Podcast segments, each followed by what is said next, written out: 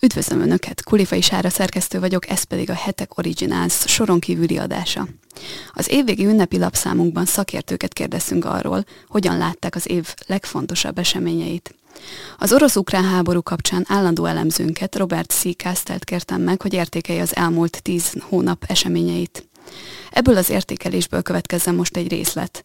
További interjúk és elemzések pedig a hetek jövő héten megjelenő karácsonyi számában én inkább arra kérdés, azt a kérdést próbáltam megválaszolni, mik voltak azok a megatrendek, amik a, amiket a háború mögött látunk. Mert azt láttuk, hogy az, ukrán, az oroszok mennek jobbra, az ukránok mennek balra, itt elfoglalják a felvéget, az alvéget, a kacsaúztatót, ott a gémes kutat foglalják el, és akkor ezen tudunk csámcsogni órákon át ezek az elemzők, én velem együtt órákon át tudunk ezeken a hülyeségeken csámcsogni. Most feltevődik, ki a fenét, most köztünk legyen mondva, van kb. Magyarországon tíz ember, akit ez érdekel, senki más nem abszolút senkit nem érdekel, vagy az Iskander rakéta, vagy a Kaliber, és akkor úgy csámcsokunk ezeken a technikai dolgokon, tényleg semmit nem, senkit nem érdekel.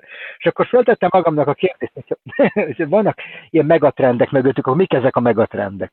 És én azt hiszem, hogy a, felírtam magamnak 12 ilyet. A, az első és a legfontosabb dolog az a, az a világrendváltás. Ez nem egy olyan dolog, ami az ukrajnai háborúval kezdődött, de ezzel fejeződik be. Tehát tehát most, hogy eddig, eddig voltak is kételjek ezzel kapcsolatban, hogy tényleg valami gyökeresen más, hogy az Egyesült Államok az egyetlen eh, szuperhatalom ezen a világon, hát ez most már nincs így, ezt látjuk, hogy nincs így. És eh, látjuk, hogy a világ, a, a, az a világrend, amely 91 óta létezett, az összeomlott, és most egy káosz felé megyünk, és hogy mi fog kiemelkedni abból a káoszból, milyen új világrend, azt még nem tudjuk. Tehát ez lenne az első dolog dolog, az a, nem, ezt úgy hívom, hogy a nemzetközi rendszernek a trilemmája. Ez nem dilemma, ez trilemma. Mert van három, három, három szuperhatalom. És e, ezeknek a viszonya határozza meg, ez az alapozása gyakorlatilag mindennek. És a legfőbb kérdés ennek a trilemmának az, hogy melyik az a kettő, amelyik frigyre lép, és melyik az, aki hoppon marad a három közül. Nagyon úgy tűnik, hogy a nyugat az, amelyik hoppon maradt, és sikerült egymás felé lökni Kínát és Oroszországot, és ez nem egy, mindenki ezekről a dolgokról beszél, de a dolog tragédiája az, hogy ezek a háromszögek, ezek, ezek instabilak. A hidegháborúban volt egy diád, voltak a, a, a, a szovjetek meg az amerikaiak, és ez igen-igen stabil volt. A háromszögek azok nagyon instabilak. Tehát ez, ez a második ilyen megatrend.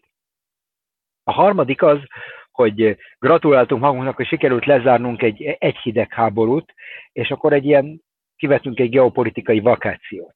És ezt a, most ez, ennek a geopolitikai vakációnak vége lett, és egy hidegháború helyett van két hidegháború. Tehát van egy hidegháborúja a nyugatnak Oroszországgal, és van egy teljesen másik hidegháború a, a, a, a nyugatnak Kínával. Mert ez, ez, a Kína és Oroszország nem feltétlenül szövetségesek, de hogyha a, az 50-es, 60-as, 70-es években egy hidegháborút kellett, kellett menedzselni, most kettőt meg kell menedzselnünk. És ez egy, ez, egy, ez, egy, ez egy nagy kihívás, ez egy nagy-nagy kihívás. Nem tudjuk pontosan, hogy mi a hatása a két hidegháborúnak egymásra, mi az interakciójuk, hogy ez egy háromszög, hogy ez most egy kétpólusú világ, ahol az oroszok és a kínaiak együtt vannak, hogyha ez két diáda, ahogy mondtam, két külön hidegháború, nem tudjuk. De ez a két hidegháború, azt hiszem, ez egy ilyen jó kép, amit úgy el lehet vinni a jövő évre magunkkal. A negyedik ilyen pont, amit felírtam magamnak, az a nyugati elrettentésnek az összeomlása. 91 óta teljesen egyértelmű, hogy az oroszok számára a hidegháború nem fejeződött be. De a nyugatnak sikerült 91 óta elrettenteni az oroszokat hogy a, a, attól, hogy tegyenek valamit ebben kapcsolatban. Az most már nem működik. Meg sokszor nagyon banális dolgok, de sokszor annyira bele, belekavarodunk, mint majom a cérnába ezekbe a részletekbe, hogy nem látjuk a lényeget. Egy millió dolláros kérdés az, hogy ez csak a regionális elrettentés omlott össze, tehát csak ebben a kontextusban oroszok, amerikaiak, NATO, Kelet-Európában, vagy általában a nyugatnak az általános elrettentés se omlott össze, és akkor ezt fogjuk látni Kínával, Észak-Koreával, Iránnal kapcsolatban, és ezt még nem tudjuk, de meg fogjuk tudni rövidesen.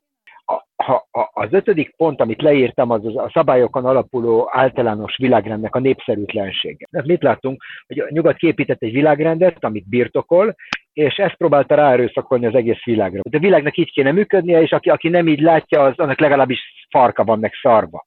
Tehát ez a minimum. És akkor, akkor mit látunk? Ahogy jönnek az oroszok, és intéznek egy, egy mega kihívást ezzel ellen a, ezzel ellen a, a, a világrend ellen, és akkor a világ államainak a 75%-a nem, nem, nem zárkozik fel a szankciók a nyugati szankciók mögé. Én ebből, én ezt, én ebből, ebből, ebből, ebből arra következtetek, hogy ez a világrend eleve elég népszerű volt mindenütt, népszerűtlen volt mindenütt a világon, most ennek hangot is adnak ezzel. És nem az a lényeg, amit az elnyugatiasodott nyugati elit Bangladesben ír egy bangladesi angol nyelvű honlapon, hanem azt, hogy mit csinálnak de facto, mi, hogy szavazott, hogy, vagy, vagy Banglades csatlakozik ezekhez a szankcióhoz, vagy nem, nem, nem, vagy, nem, vagy továbbra is felsz energiát Oroszország.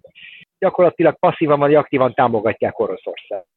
Ez a világrend kérdése, pontosabban a, a szabályokon alapuló nemzetközi rendszer kérdése, ez, a, ez volt az ötödik.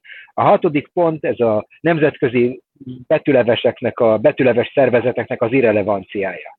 Ha, ha hinni kell, hinni tudtunk volna mondjuk a, a liberális internacionalista narratívának, akkor ezeknek a szervezeteknek fontossága egyre, egyre növekedett volna, egyre fontosabbak lettek volna, és pont ennek az ellenkezőjét látjuk. Semmi olyan konfliktus, amelyik valós, azonnali és fenyegető, nem tudják megoldani. Nem relevánsak, nem tudják megoldani, nem relevánsak benne. Ilyen volt a Covid, ilyen mostan az ukrán válság is.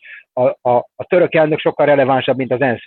Akkor miről beszélünk, akkor az egész egy blöff, az egész egy meseből ne, áltassuk magunkat, hogy ezeknek a szervezeteknek van valami relevanciája. És a, a, ami ehhez csatlakozik, hogy ezek a szervezetek, amiket a, a, az egypólusú, meg a régebbi kétpólusú világra építettünk rá, az Európai Unió is beletartozik, meg a NATO, abszolút nem biztos, hogy ezek eh, megfelelnek-e az új eh, többdimenziós, többpólusú világ méretei. Lehet, hogy a, több, többpólusú világban ezek teljesen irrelevánsak lesznek, hogy mi az, hogy ENSZ, mi az, hogy Európai Unió az Európai Unió meg a NATO relevánsak voltak a régi világban, mikor, volt egy, mikor nem volt egy orosz fenyegetés, és Amerika azt csinálta, amit akar.